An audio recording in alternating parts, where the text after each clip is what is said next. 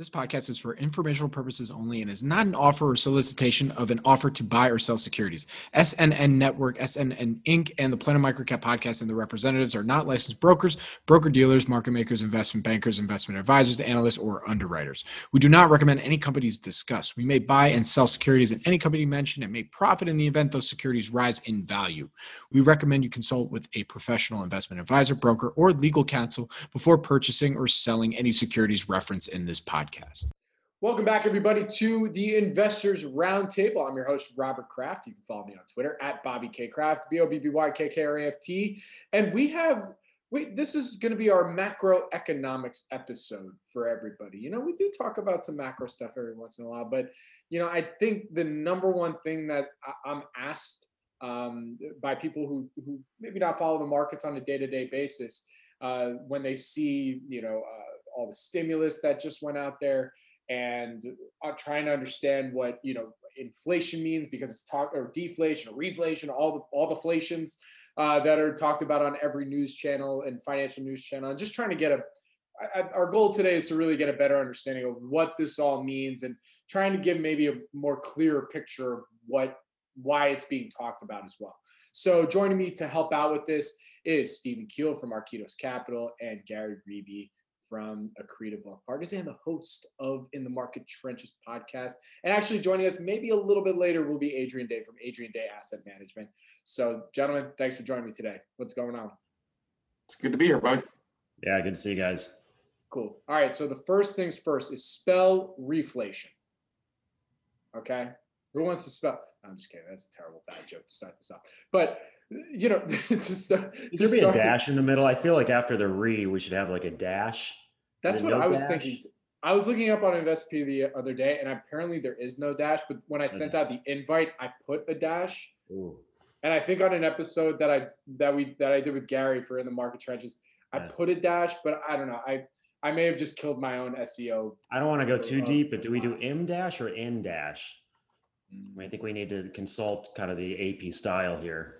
I think I think so too. I don't know, Gary. You're being very quiet about this. I feel like you have an opinion on should you know dash or no dash. I, I, I, let, I let Microsoft Word just auto correct me, so whatever they say it goes for me.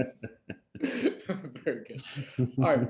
Well, well, uh, you know, to kick us off, I think it would be very helpful for those who are watching because I want I want those who don't follow finance as as closely as we all do to at least get a, a big picture of like just just clearly define it what what exactly is inflation, deflation, and reflation? So who wants to start us off? This big old that's definition. Not, that's not as easy of a quiz. question. I mean, as you're what? asking. That's not I'm, as easy I'm, of a question as you're asking. totally unprepared for this. This is like my worst nightmare. I'm on a podcast. I'm naked from the waist down, and Bobby calls a quiz. no, but you know, look, as an investor, um, I'll, I'll take a crack at it here, but it's not as exactly an easy question because the measurement of it uh, depends on a number of different things. You know, the government has an official measurement, and the way that the government, uh, of course, uh, uh changes that measurement, it's you know for political reasons.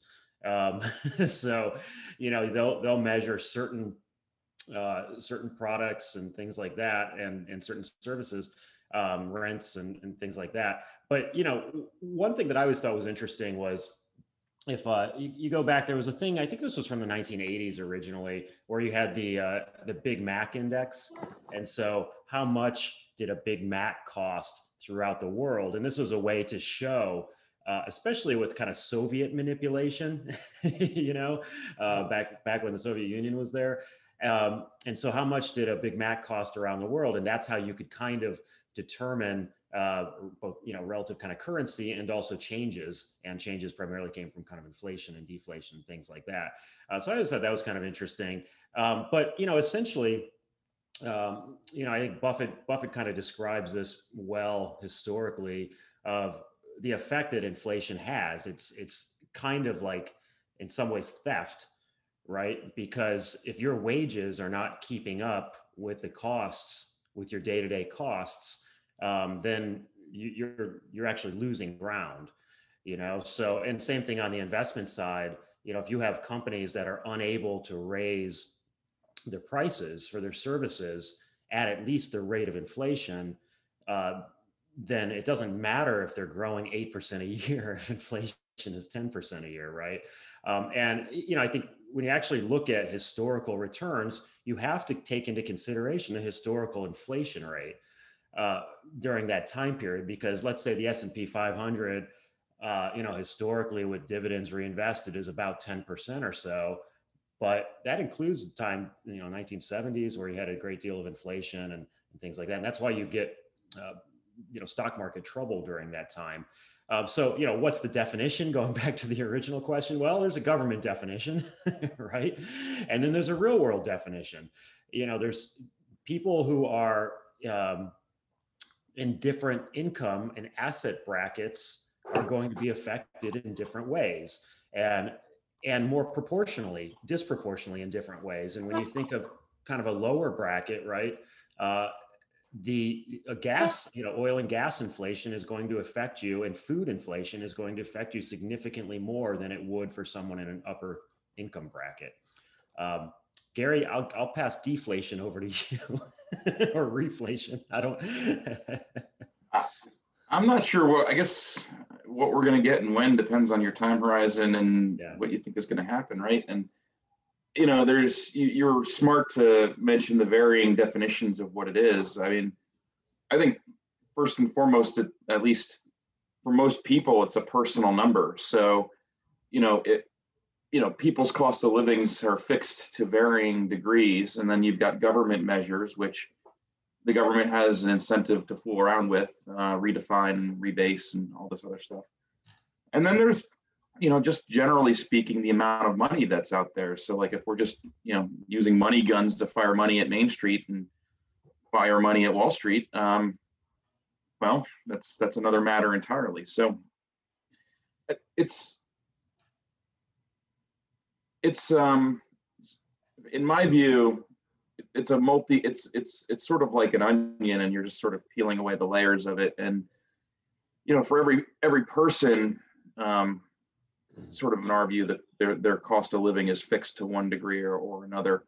Um you know if you look back over the last i don't know call it 25 30 years you know inflation has basically come from two places how you consume education how you consume medical care and everywhere else it's been sort of there's been some in housing, but beyond that, it's been sort of non-existing, non-existent. Um, and so, you know, that's sort of like a secular regime that you're in, where everything but those places, you know, prices have been tending to sort of fall. Either, either they're staying the same and the, the goods are getting much better, or they're actually going down in price. And so, yeah. um, you know, it's a it's a tough secular trend, um, and I think a lot of um, a lot of the government policy is around sort of keeping prices rising, but very slowly. Now, the dirty little secret, I think, is that everybody in government, I think, likes a little bit of inflation, but not a lot. And so, um, you know, that creates an, incen- an interesting incentive structure um, on the part of all the policy setters. So, uh, you know, how do you measure it? I mean, I don't know. It's is it asset price inflation? Is it the, is it the price of goods? Is it the price of services? Is it is it any and all of the above? Is it it's it's kind of a little bit of all those things and you know how it shakes out for people and how it shakes out in the economy. Or is it or is it relative to the price of like something like gold or precious metal or Bitcoin or something like that? You know, and Adrian, I'm sure we'll talk about that. But you know, it's, if there's no perfect measurement based on kind of government uh, or or third party nonprofit you know organization kind of measurements, do you use a proxy? And some people have used kind of precious metal or gold as a proxy.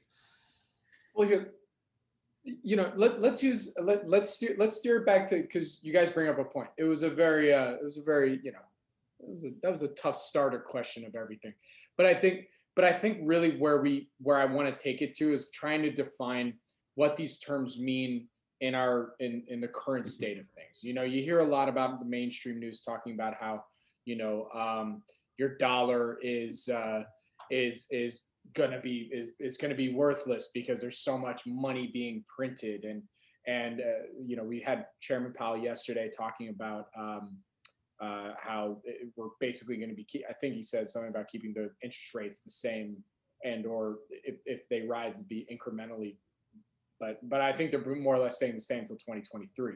You know, and so most pundits now say, well, if you're keeping interest rates the same, like as a result, inflation is going to go up. Like what? Like when you hear this stuff, like how, how are you supposed to take that in? Like what what does that what does that mean? Well, that's way too simplistic, you know, because you have a velocity of money issue. And if the money is not making its way into the economy, then you're not going to have inflation.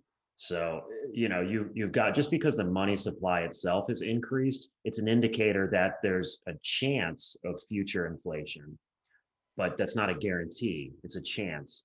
And that could change for a number of different reasons. And so right now, really over the last, let's say since the financial crisis, uh, you've had a great deal of, uh, you know, the money supply increased a great deal. The Fed has has has done that, um, and the velocity of money has not increased uh, much at all, and in some cases, kind of is, is decreased. And so, you know, if money is just sitting on balance sheets with the Fed or it's sitting in government bonds, uh, then it's not actually making its way into the economy um, maybe. I mean i don't know you know maybe it does not making its way into the economy. Um, now we've seen you know it's been interesting the last year or so that you know we've seen kind of through these government stimulus checks that's begun to you know there's probably been a robin hood effect because of some of these stimulus checks over the last year or so and you know as, as cautious I am, as i am about the market when everybody's getting $1400 checks here uh, a lot of that's going to go into gambling. and gambling today is is the stock market through Robinhood. Um, and so, and the meme stocks and things like that. So we'll see how, how longer that continues. Um, you know, but but there's no guarantee just because there's kind of an increase in money supply. There's no guarantee that that's going to be inflation. It's possibility there'll be inflation over time. There's no guarantee. Um, and you know, quite frankly, there's offsetting effects. And so we think about the technological adva- advancements and the fact that the birth rate has decreased so significantly. Um, and you know we have we have some some uh, immigration, which is good, but look at Japan. You know, Japan does not have immigration. Their birth rate is far below replacement level, and they have massive technological advancement. And so over the last 25, 30 years, they've had significant deflation. Uh, and, that makes sense. You know, there's not as many buyers, there's not as many people to, even though there's more kind of cash floating around, so to speak, uh, there's there's not as many buyers to drive up prices and the inputs on the items that would be purchased, the bigger ticket items specifically, have decreased. So, you know, you think about like an iPad or something like that, or think about, you know, actually a good example is is like a a flat screen TV. You know, yeah. you can get a 50 inch flat screen TV for $300 today. And when they first came out with flat screen TVs, a 50 inch would be you know, $20,000. And so why is that? Well, the components have decreased in, in cost, technological advancements and things like that. And so um, that's deflation, right? It's not bad. It's a good thing. Um, but you know, so you have you have things like that but then flip flip side that to Gary made an excellent point, which I think we should get into a little bit as well, is really big ticket items, healthcare, real estate. Um, we the pandemic here has caused uh, real changes, I think, to those specifically healthcare that I think there'll be long-term ramifications to, and, and that will affect um, kind of inflation deflation assessments in the future. Yeah. I think I, I mean, I agree with everything that you said there. Um, and I think that they were excellent points. Um, I that's think because I said that's that's because I was quoting you. Oh, oh yes. Well, you, only only once though, so that was to be uh, clear. That's you, a, you made several. Hum, you humble bragged it, Gary. I agree with the points that I made that you reiterated. Brilliant. No, uh, I, I do think that um, you know one of the best hedges against inflation is just simply to make to to have a good and healthy lifestyle and and even then at the end of the day, you still wind up rolling the dice on whether or not you consume a lot of healthcare because it's, it's such a it's such a roulette wheel. Um, but you know you look at this stuff and you know you sort of alluded to this um, you know pricing power. And i i kind of think that is is you know there's a there's sort of there's sort of this um, Pareto principle that gets sort of applied to the it, it's it, it must be some sort of it, it's clearly some sort of natural law. Um, where you know 20% of the people are garnering 80% or more of the of the of the uh, benefits of uh, you know the wealth sort of flows that way. It sort of naturally occurs that way. The income sort of flows that way. It occurs naturally.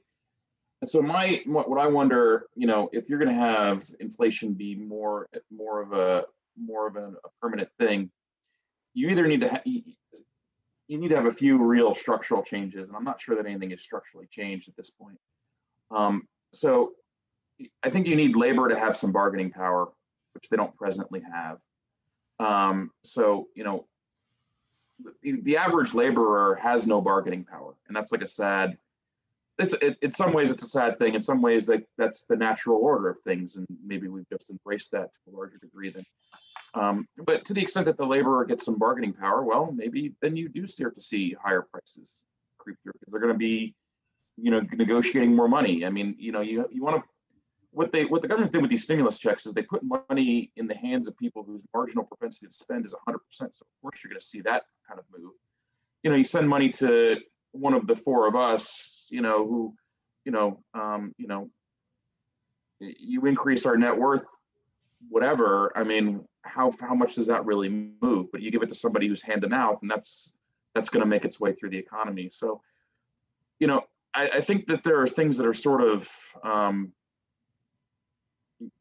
there are reasons to think that it could come back, but though, but the reasons to think that it com- could come back are more political, I think, than um, they're more fed, they're more fiscal and political oriented than they are monetary, in my Yeah. view. Yeah. I mean, the, Welcome, Adrian. And Adrian's now here. This is actually perfect timing with my next Like- question. I'll cede the floor to Adrian. Yeah. Like the froth at the mouth about inflation or the Fed. Have at it.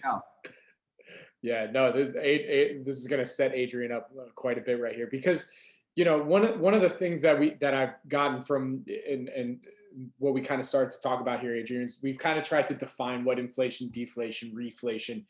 You know, I first I started off by saying, you know, please de- just define it in general, which clearly was a a great way to start it off. But we decided to to be a little more specific and try and define it as what it means right now and and and Steve and Gary have done a pretty good job. I'd love to hear your thoughts on it. But also, you know, it, a lot of the mainstream media that you hear covering finance will also it's like a fear thing that you hear a lot too, like oh, inflation's coming, you know, uh, because all this money is getting printed. And and uh, more money is now is being put into the hands of, of everyday Americans, you know, as a result of still what we're dealing with with the pandemic. So, you know, what what what's your thought process on all this you know and and uh, how do you think about what we're seeing right now when it comes to inflation deflation and reflation and interest rates and you know fed just everything what do you think adrian go My gosh, that's a big It's a question. And, and Wind and them I'm up. sorry, Wind them up. this I- is, I we're, know just what getting, you've we're just already- getting I know going What you've already spoken about. Um, I hope at some cha- some point I'll get the opportunity to give my uh, views on deflation uh, per your question, you know, but uh, your, your, the question you sent us originally. Hey adrian real quick can you just push your camera down a little bit because I, all I I I just see you talking right here I'm sorry. It, it No, you're fell, good. I can't, uh, yeah.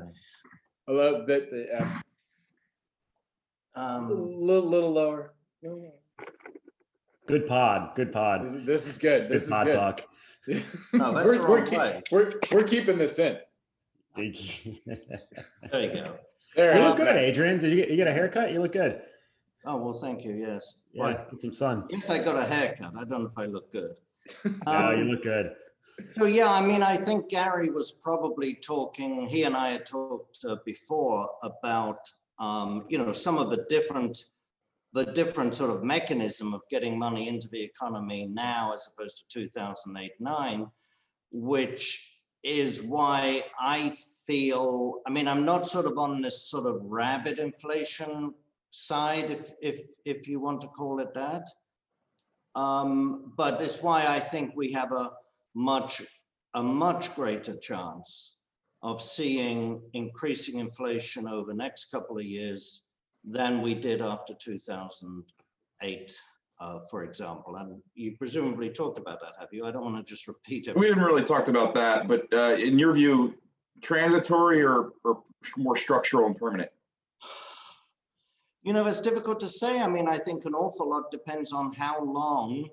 how long the Federal Reserve continues with its current policy and how much of that money is sent directly to households and small businesses and gets spent in the real economy, as opposed to either going to money center banks or going to uh, the likes of us and, and not really adding to, to spending. So that's a sort of unknown. Um, Yeah. uh, but I, but I think so much money has been created and that money has not gone away. It hasn't died and gone to money heaven. And so when the economy opens up and people start spending again, I think we really run the risk of, of, of an acceleration in, in, in inflation. I really do. And that could last, you know, that could last uh, a little while. Uh, because as I say, all that money that, that has, uh, you know, that has been created, it still exists. It hasn't disappeared. Um, and and you know, once that gets into the economy, uh, I think we'll see inflation inflation pick up, and we're already seeing signs of that. You probably talked about that. You know, at, at the what commodities, for example, the prices are going up. But I do think, and, and I'll stop here. But I do think it's important, and and stop me if you've already done this. I mean, to me, it's very important that we we look at what inflation and what deflation is. Inflation is not consumer prices going up. Inflation, consumer prices going up is a symptom of inflation, but it's not inflation. Inflation is the creation of excess uh, money, which is what we've definitely seen over the last few years. And that money goes somewhere. And over the last few years, it's gone largely into the stock market and other assets. So we've seen inflation in asset prices, not so much at the consumer level. But uh, you know, I'm very much at the camp that says inflation is a monetary phenomenon. You know, and, and Adrian, yeah, I think you made you make a good point about how it's different from 08, 09 because people were were very conservative coming out of that environment, and you know they're paying down debt and they were not looking to spend, um, you know, considerable amount of money after that because there was still such the fear uh, and such an over overlay of you know whatever you want to say. Um, there was a, such a, a, a, traumatic effect, right, from from 08, 09. And so it took a number of years to get back to whatever normal is. And we've seen though with the pandemic here, look at what's going on in Israel right now. So they have all of the vaccination, such a high vaccination level.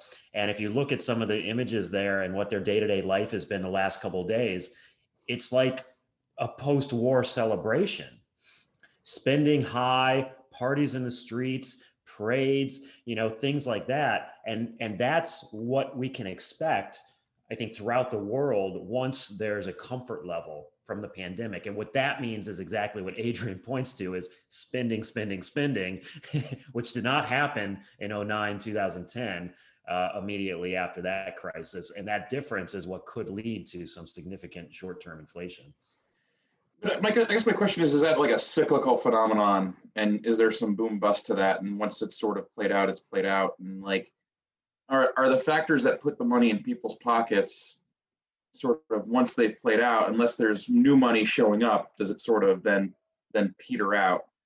And I sort of wonder if to get it struck, you need sort of political alignment for it to be more of a structural phenomenon rather than maybe more of a cyclical phenomenon. I'm not so sure, but you know, I that, that's sort of what hangs in my mind a little bit as I think about it. I don't yeah. know about you guys. Adrian, can I ask you this? When you talk about money, money not going to money heaven, right? What about NFTs?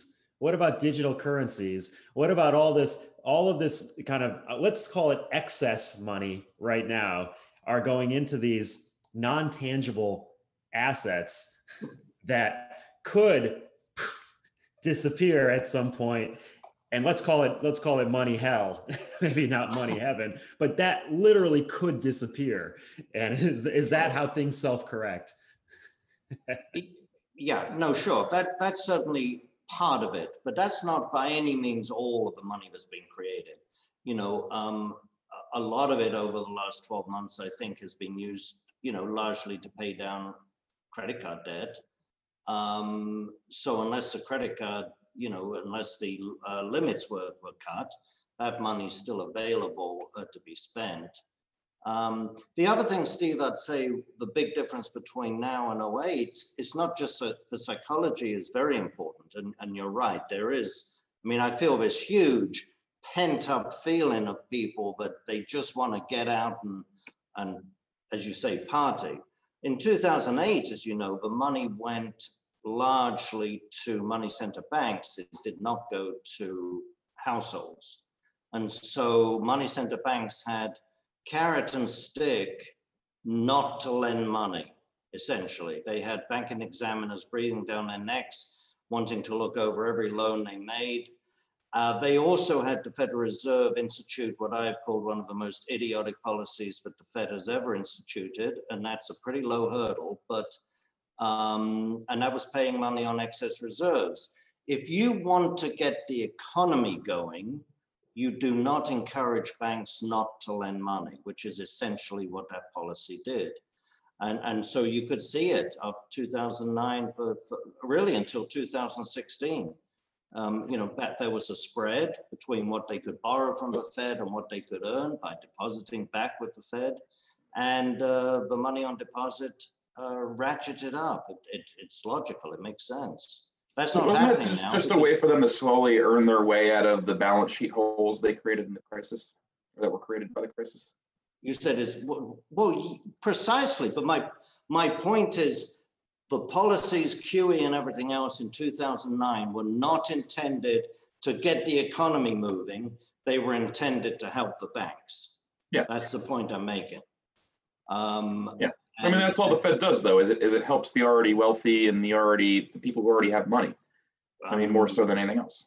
no criticism no no no dispute here no dispute here yeah yeah but i think if i may i mean i don't know if you've talked about this i mean when you talk about inflation and deflation i think there is just such a misunderstanding the fed it seems so panicked at the very thought of deflation and this comes of course from bernanke uh, you know, the famous student of the 1930s, who I think misunderstood the cause, but that's a different issue. And they are so, for the, for the Federal Reserve to be promoting inflation, to be saying, we want inflation, we want higher inflation, to me is just so per- perverse when one of their mandates is to preserve the purchasing power of money.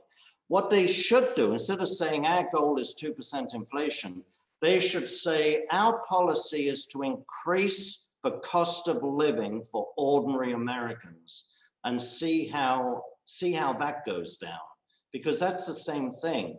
There's nothing benign about inflation. And on the other hand, if you look throughout history, if you look throughout history in all countries, deflation has more often been a benign phenomenon than a, than a dangerous one. Um, and, and the reason we think of deflation as being bad is because in our minds we think deflation equals 1930s, 1930s equals um, depression, therefore deflation equals depression, which of course it doesn't. That's the most logical, the, most primary logical fallacy you can you can imagine. Um, and you only have to, you know, my favorite example is Britain. From the end of the Napoleonic War, 1815, to the eve of the First World War, 1914, you had a century of deflation, literally. There were ups and downs, but you had a century of deflation when the British pound was worth more at the end of that century. The cost of living was lower, not just because of productivity gains. Um, and yet that was a period of great economic growth. So deflation is more often than not benign and can be associated with economic growth. Well, I, I I think think, we need to separate. We need to look at deflation, inflation, economic growth, and recession, de- depression, or whatever you want to put it. And there's four different things. So there's there's however many ways that is that that can go. Yeah. Well, I think I think the difference today, though, than than uh, kind of that period in the UK, um, who really wants inflation, right? It's the politicians who want to spend money, uh, who want to be able to borrow, and in order to borrow at low rates, for if we want to be really base about it, to support reelection, to support their entrenchment, um, they they need um, to bo- both have low rates and also to have a little bit of inflation. To your point earlier, a little bit, not a lot, in order to manage that over time. And so it's you know it is a more kind of a personal selfishness kind of issue here, and that trickles over to Fed policy too you know? So i mean from my perspective here that's exactly what the goal is uh, a little bit of inflation uh, increased government spending particularly on borrowings as opposed to taxes. Um, and and you know we've seen this then you know with fed bond buying policies as well that supports that. Um, but the question is can that be managed right by the fed? Can it be managed by treasury? Uh, long term i think the answer to that is no, it cannot be managed. But in the near term, it has been. You know, so Sure. how long can that last? But So the guys, incentive is not an overall incentive. The incentive is a personal, you know, career I- I- protection. I think about it a little differently than that. I, I think that these people, I mean, Adrian, what Adrian said was actually was, was correct. But I, I, in the in the sense that that's what the mandates are. But I don't think that people, uh, like as market participants, we need to put our shoe, put ourselves in the shoes of the actors, in order to understand how they might behave. And so there's a disconnect between what somebody's mandate is and the incent and the incentives under which they're going to behave. And so I think what they're most afraid of uh, is volatility of the business cycle and mostly volatility on the downside. And I think the leverage that's built up in the economy makes them so terrified of this deflationary beast because falling prices means that you have to liquidate the bad debts and nobody wants to liquidate the bad debts. And so that's what I think that they're afraid of. Are they correct to be afraid of that? I, I don't, that's, I'm not smart enough to really know that. But um, I, I do think that that's what they're afraid of. Um, and the, and you know, Adrian, I think you- I said this before you came on, but everybody, the secret is that everybody, the dirty secret is that everybody likes a little bit of inflation, because people don't, people know if their taxes go up, they're getting their money taken from them. If inflation goes up a little bit, it's a little here, a little there, and you know, it's hard to piece together what it is. You know, that's easier to deal with psychologically than, you know, Joe Biden just raised my taxes or so and so just raised my Yeah, taxes. It's just taxes in another way, right? In a hidden way. Yeah, so when I so it's like I, when I look at like all the spending that's going on and the debt stack of the U.S. government, I find it's it's not credible to me that that that spending ever gets paid for through the tax code. Like that's not a credible thing, uh, because I think the things that you would do to address it through the tax code would probably cripple the economy. And so if that was an, an, a sincere goal, I don't I actually don't think that that's possible. And so I think that it ultimately does need to get through, get, get dealt with through the Federal Reserve's balance sheet. And I just think what we're going to see is permanent expansion of the Fed's balance sheet. It's not going to run off from here. It's going to get bigger, and it's going to get even bigger and bigger over time. And that's how all of this is going to get spent, spent and financed. I mean, they're talking right now about an infrastructure bill that I, I'm very skeptical gets done because it's going to have tax increases attached to it. And try campaigning for reelection on tax increases. Like they're going to you- you're going to get run out of you- they're going to lose control of the of the the house and the senate if that's what they do so it may happen but they'll lose Except, control Gary, except only 40% of people pay taxes, right? So now we're below. Yeah but it's the narrative right it's it's the narrative of this is what you're campa- campaigning on so it's like those are the more, most influential people, I guess, you know, in terms of money raising and PACs and other things like that. So that's the flip side of it. But yes. yeah no i I, I think that that's that's a fair comment but most of most of the time when you have one party in power they tend to lose in the midterms and so i wonder if we're going to i wonder if your run, your runway on this mmt thing experiment that they're embarking on basically that's that's the end point in it and that's the runway you have because people like divided government more than they like unified government and so i I have a lot of questions about transitory versus permanent, but I kind of think that um, as I look at the debt stack and everything that's going on, I, I just it doesn't seem to me to be solvable without really hurting the economy. And so I don't see any way out other than financing it through the Federal Reserve's balance sheet. How and when we get there is another is another matter entirely. Yeah. So another question I have, you know, to you guys, I mean, all, all these answers have been great. I, I'm learning quite a bit because I, missed, you know, this entire, you know, semester in a macroeconomics uh, class. Yeah, did we learn this? I'm not sure we learned this in college. I mean, I remember. Now again, I went to a state school, so don't don't give too much credit to me. And I'm a lawyer, not a you know I didn't get an MBA, so um, I, I might have missed this entirely. But I don't remember an inflation discussion in kind of my Yeah, college. all, all of my professors were bow tie wearing Austrians, so I'm supposed to froth at the mouth about the gold standard. So if you if you guys could cede the floor for about five minutes, so I can do that. Yeah, I'll be, well, I mean, I uh, went to George sure. Mason Law School, so I guess I had the same thing there, right? So, Sure, We, Gary, we'll seat the floor. No. yeah, let, us hear it. Like, tell me about Hayek. Let's talk about Bastiat. Um, Rothbard and uh, the Mises School. Yeah, von Mises Mises. School and all of that stuff. yeah.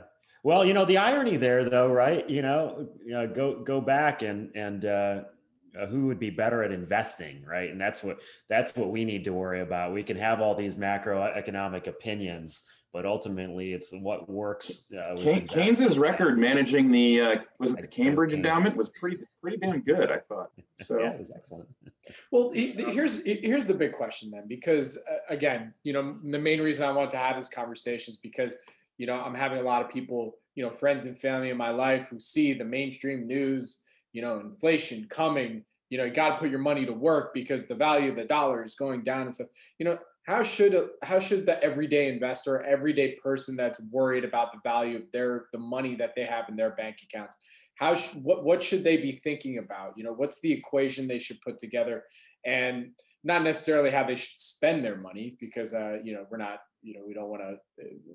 this is not this is not uh, consult consult your uh, your your own advisor, all that you know all that good disclaimer stuff. yeah, You know, but but but how should they be thinking? My advisor is Roaring Kitty. If you Roaring Kitty on, on Twitter, uh, because he's he's done phenomenally well the last two months, and so that's who I'm following. if you want my, my view on it, if you're worried, if you're truly worried about inflation and particularly like 70, 70 style inflation, the best thing that you could have is a 30 year mortgage of 3%. Even better, I can I can one up you, Gary. What you want is a 30-year student loan at two percent because at, at some point during the time period, it's going to be forgive paid him. off by the government anyway. Yeah. And they'll That's probably give you hoping for. 100 they'll give you hundred and ten percent of the loan like they're doing with the minority farmers. Right. Don't quite know how that works, but anyway. Look, Yeah, I mean, clearly, if you're, if, if, if you're going to enter, clearly, if you're going, we all know this, but if you're going to enter a deflation, uh, sorry, if you're going to enter an inflationary period, uh, you don't want to be a lender, you don't want to buy bonds, you want to, you want to have debt to, to the, ext- as you, Gary just mentioned, to the extent that it's, you know, affordable, but you want to have, you want to have debt, you want to be a debtor, you want to own gold, obviously, you knew I'd say that. Um, but also stocks, you know, the stocks tend to do well in an inflationary period as well. Um, and to the extent that the US has worse inflation than the rest of the world, you want to be in foreign currencies. But that may or may not be the case. So, you, know, you know, the recipe for surviving an inflation is, is reasonably, reasonably straightforward. Gold and hard assets on the one hand, not debt on the other hand, but be in debt. and especially you know companies that have pricing power right that really have strong pricing power and so to identify those uh, when you talk about you know a well diversified portfolio in an inflationary period you know adrian hits it on the dot. And you know so this is this is the time to kind of uh, i don't know if this is the time or there'll be a time in the future here if you want to anticipate it. Uh, but you know what companies actually you know have to have this strong pricing power that can get inflation plus right? Because these companies do even better because they can take the level of inflation they can add a little bit more to it and and it's rising faster than their costs. Uh, historically you could look at things like uh, alcohol right? Beer companies. You could look at soda, soft drink companies. Um, you know, you could look at advertising companies and, and things like that. So, what can you do today? Uh, I don't know. I'm going to have to think about it a little bit more, quite honestly. I actually think the pricing power point is a good one, and it's probably true in both environments because what's good in, a, in an area and you know being able to hold prices firm or even raise them when prices are declining. I mean, I think that's maybe even theoretically more more valuable in a deflationary environment than an inflationary one, but it's valuable in both both environments. I mean, yeah. Uh, for me, like we run portfolios of individual equities for clients, and and my probably my most important input is who sets price and how. And like, you know, if uh, you know, if they wake up in the morning and say mirror, mirror on the wall, what does Buffett say? If I wake up in the morning and say mirror, mirror on the wall, what do I charge for Coca-Cola today? You know, that's good. And if you have to say three rosaries, that's bad. Um, you know, that's probably the most important thing I would say. And I, I if I could throw one more on top, I'd just say, generally speaking, low capital requirements, just so you don't have to reinvest and buy assets at, at rising prices to, to grow the business. But that's really it. Yeah. But, you know, to your point earlier, Gary, I think, you know, where does this start to break, right? We don't have a lot of inflation right now, depending on your measurements, but, you know, we all have a, have an opinion that it's possible and it, it could be uh, I mean, I, I, don't know. I'm not even sure necessarily that I agree or disagree with the statement that we have a lot of inflation right now. Like, no, I'm not saying we do. I'm saying we. I, am just like, it's such a we, crazy world. We no, he said we, we don't. don't. Oh, I'm saying we don't. Yeah, we don't. Yeah. But but it could. It's this possibility of a coming swift. And you know why is that? And when you talk about, and, and this is what we could see over the next couple of years, is these kind of high minimum wage um, requirements and laws getting passed not only throughout the states, but if we have a $15 wage passed uh, nationally, uh, then, like you said, labor has a little bit more power there. And it's I don't you know I don't buy the whole argument overall kind of labor versus capital, but in this case, look, the inputs, the costs are going to rise, and if there's still demand, um, we're gonna we're gonna have an effect there you know and you're just you're just gonna have higher higher prices. Well certainly the regulatory is gonna that could could factor it in. You know like i'm you know i've lived through enough markets where i remember when democrats were bad for oil but as i look at energy stocks you know they've practically doubled since uh you know election day. And like you know and and that's because democrats are going to do what republicans didn't which is regulate supply on oil by you know you can't do the keystone pipeline and all this other stuff. And like they're going to take they're going to deal with the supply side of things. Um, you know and maybe the same is true for wages and collectivizing on labor and and all of this other stuff. I think i just think it's hard to say right? Like it's it sort of just remains to be seen whether it, it winds up being something more structural. Or if there's a minimum wage of 15 bucks an hour you know do you substitute capital which is abundant for labor which is getting more expensive? It's well, so that's that's a thing, and you go back to the discussion about Japan, right? Everything that's getting gets audit, automated, right? and you have kind of a higher structural unemployment rate, but that's fine because in the U.S., then I'm sure the next step would be an Andrew Yang style kind of minimum payment to people who are displaced. Uh, so yeah, you know, it's hard to say. And that's the problem with macroeconomics. There's fifth, seventh, 15th, 20th order effects that uh, are very difficult to predict because well, nobody nobody thinks about all of the unintended consequences of all the decisions that get made. And that's right. that's the key. That's like the key issue. It's it's not right. the things you, you know are going to happen. It's the things that you never think of. I just sort of I, I do wonder if if we do get a minimum wage, you know, at some point in time, do you do you do what Bill Gates suggests and tax robots? And uh, you know, I don't know. That stuff seems to be a little bit. That seems pretty progressive for me, but that's who knows.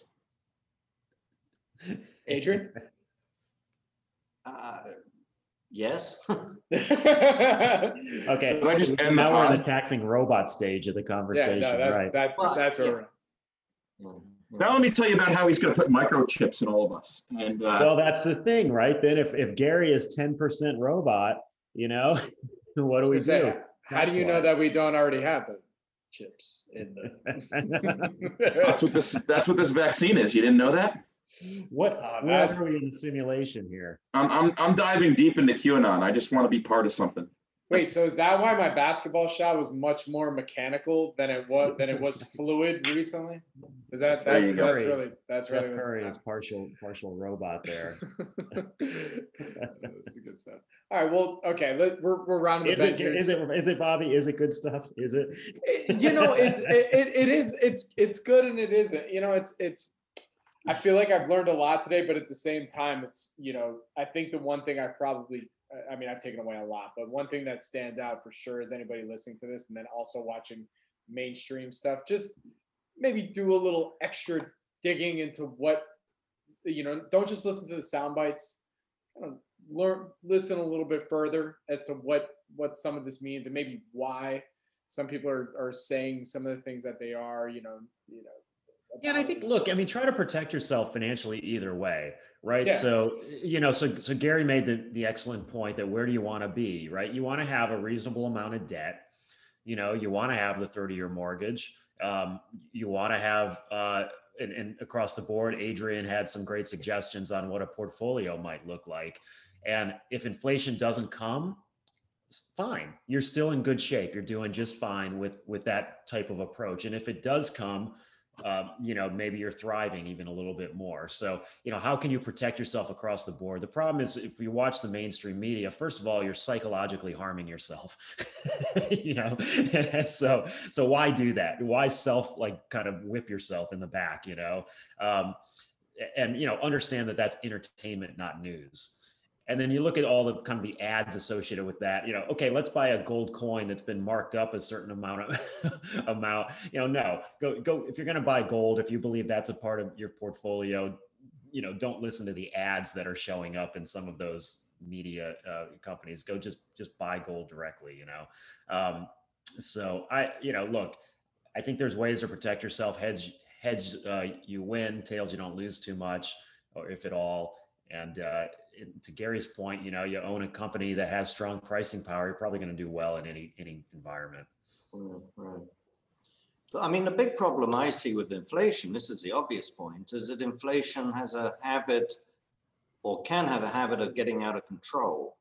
You know, you can't wish for 2% inflation, then wish for 2% average inflation without expecting it to maybe uh, get out of control from, from you. Um, and we've seen that more, and when I say out of control, I mean, I'm not talking necessarily about Argentina or Zimbabwe or the Weimar Republic, but you know, even in the 70s in, in, in the US, people did not expect inflation to go as high as it did uh, during that period. So, you know, wishing for a little bit of inflation, I think is a is a pretty dangerous thing, to be honest. Um, because I know if you look at it in absolute terms, you could say 2% isn't a lot. But you, you know, if you had 2% inflation every year and it just stayed at 2%, that means over the course of a generation, you lose what, 30% of your, I can't do the math quickly. I'm sure Gary can. That Rule of sounds like- seventy-two, in thirty-six years, you lose half your, half your purchasing power. yeah, so that's, to me, that's pretty significant. That means I'm, I'm, I'm, you know, trying to save for my kids. And at the end of that period, I have half as much to give them. Um, so I, you know, I think, I think even a little bit of inflation is, is, is not something we should look for. I, I, I just don't see, people feel better during inflation. You, you know, you've all said that, obviously. I mean, we we get pay raises more easily and if we're selling things we can raise the prices and you know as stocks go up and gold goes up and everything's going up it's what oh the value of my house has gone up so we think we're better off but we're not better off whereas in a deflation when the purchasing power of money is going up we are actually better off our savings are worth more Yeah, you know, it's funny. I've been reading some. I've been reading some. Uh, you know, history, economic history from about hundred years ago. Um, not because I think we're going to relive, you know, Weimar Germany or anything like that, but people in the Weimar thought they were getting rich initially. You know, they they thought that they were, you know, getting wealthier, and that that turned out to be a big mistake. And I don't think that this is headed there, but it's worth noting that you know, people were fooled in that way, at least initially, and then you know, God, did they hope wish it was something different now that's you know, the circumstances that created that whole setup are, are completely different than than what we have today. But it's Yeah. it's worth knowing the psychology behind it may not be it's noteworthy to, to, to observe this, some of the psychology in the beginning. I know, I, I agree with both points. I don't think we're in a Weimar situation, at least not in a foreseeable future. But I, yeah, I agree. I mean, every, in, in all these inflations, people have felt better off at the beginning. And, you know, let's face it, Germany, even after the First World War, you know, Germany was a sophisticated, intelligent, wealthy, liberal, um, other than anti-Semitism, it was a liberal society. They had culture. You know, it wasn't some backwater like Zimbabwe. I mean, it was a real first world country. And yet Yeah. they got into that mess. It, it can happen. Yeah, but I mean, the, the rest of the, the winning powers tried to enforce a gold standard war reparation and it just blew the whole damn thing up, right? Yeah, oh, absolutely. No question. No question. Yeah. We don't have any, my point is we don't have anything like that right now. Like that's, I don't disagree with that at all. No, I'm not. Yeah. No, I don't disagree with that at all.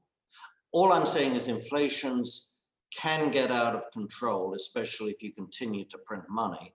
And whether, I'm not saying that means Weimar, but it might mean a 70s style inflation.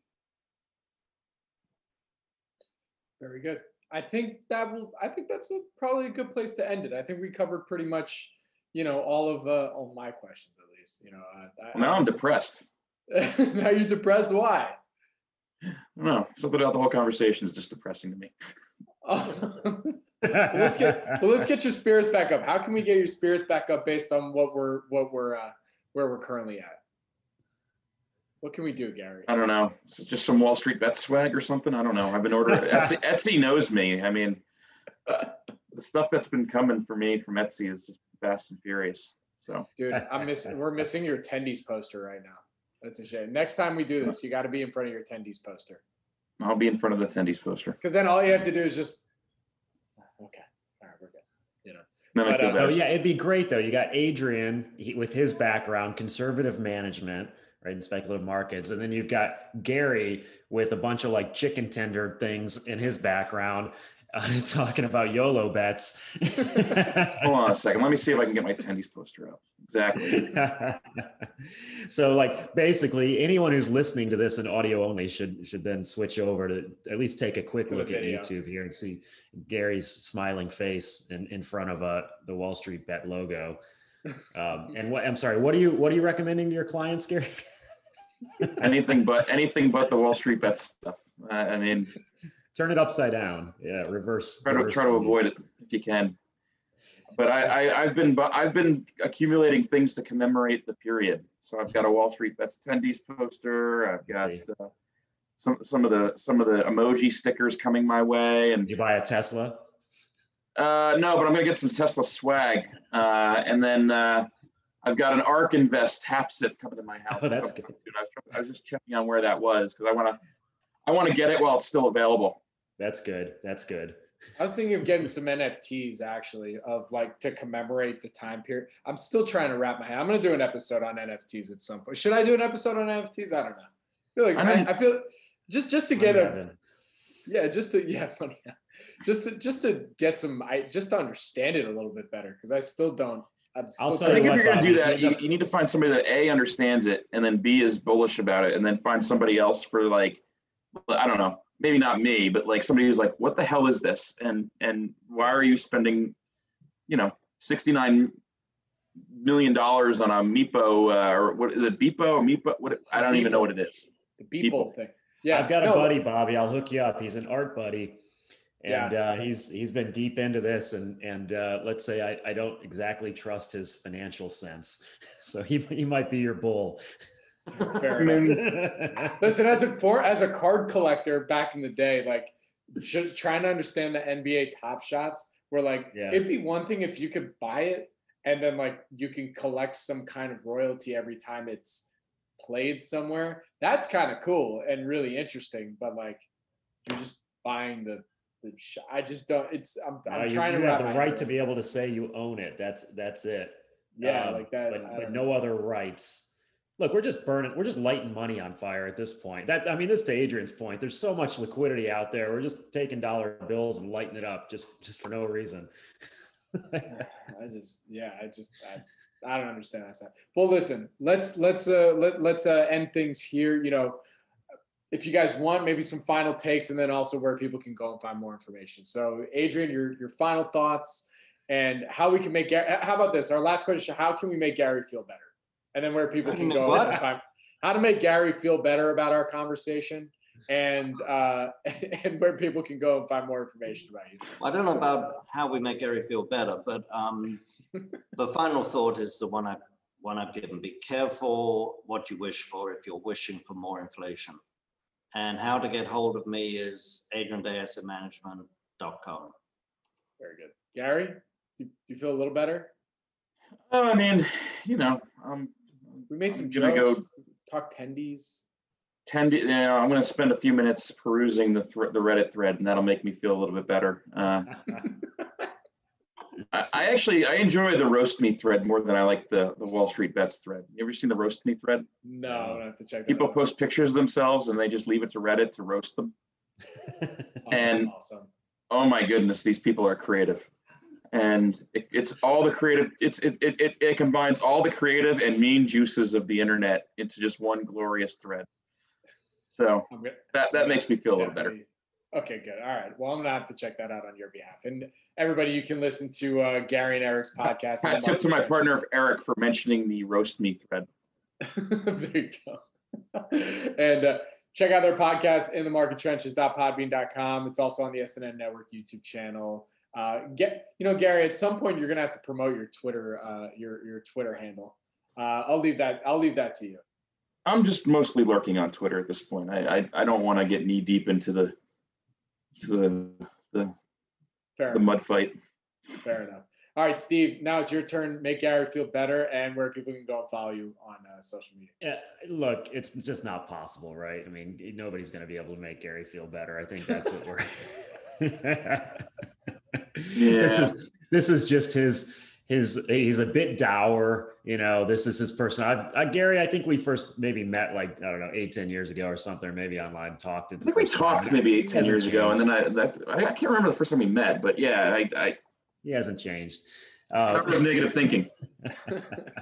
it's all a facade, you know. Back at home, he's he's like the most bubbly, kind of uh, optimistic guy, and and uh, you know, but but here here here publicly, he's got to put on this persona, and the reason he's got the persona is because you know being negative and being critical about the markets that's how you raise money. You know there's so many different reasons that you can go out there and you say well look at all the million things we're in these bubbles and all these things could go wrong. And so invest with me you know that's kind of how it works here it's a, a pessimism sells more than optimism in the market so that's that's what There we go.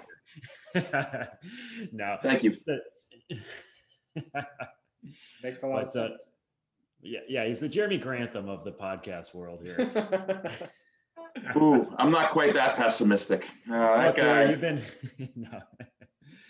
Um, tell me about the Hindenburg omen. Uh, but all right, well, we'll move on here. We'll do we'll deal with that another another time. But uh, I've been on Clubhouse. Fine, we can we did a we Willow Oak Funds uh, did a, a Clubhouse happy hour the other day. It was a lot of fun.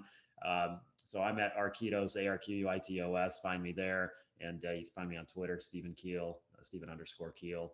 Um, and uh, happy to have some conversations there as well. Yeah, definitely do that again. I'm sorry I missed that. I got your ping, but I I, I forgot what. it Yeah, I'm on. Clubhouse too. Give me, give, is. give me a ping. I want to I want to get in on your next Clubhouse conversation. Uh, Adrian ping does too. Yeah, We got to invite Adrian get on. He's not on Twitter, but we'll get him on Clubhouse. You won't get me Good- on good conversations. Yeah. all right. Well, all right. Well, with that, guys, thank you for so. that, was, that, was, that was good. All right, guys. Well, thank you so much for joining me today. I really do appreciate it. I learned a lot. I hope everybody listening learned a little bit as well. And uh, we'll catch you guys next week. Hey, actually, let me before you sign Yeah. off here. I'm thinking it. Well, let's talk about Clubhouse for just just 30 seconds more Go. because um, Adrian, we're gonna have we're gonna get you on Clubhouse because we're going to uh, start up a room uh, about Puerto Rico, and so we've, we've Uh-huh. got uh, dozens of people here who've been begging for it, and so I'm going to launch the the room. We'll talk about the the pros and cons of being in Puerto Rico. Adrian's been there a long time. We can he can be the uh, the ringleader of it. Definitely. Excellent. Great. Oh, you're a We should true, I must not like paying taxes kind of guy if you live in Puerto Rico. Look, he's contributing to the economy in a very productive way. Got it. Absolutely. I mean, I'm still spending money, but it's going to private people and it's going to p- places of my choice. Isn't that what we all agree on? That's exactly right. That's right. I'm, All I'm on board. I hate paying taxes. Very good, guys. All right. Well, I'll sign off there. Thank y'all. Inflation is See you next week. Thank you. Take care.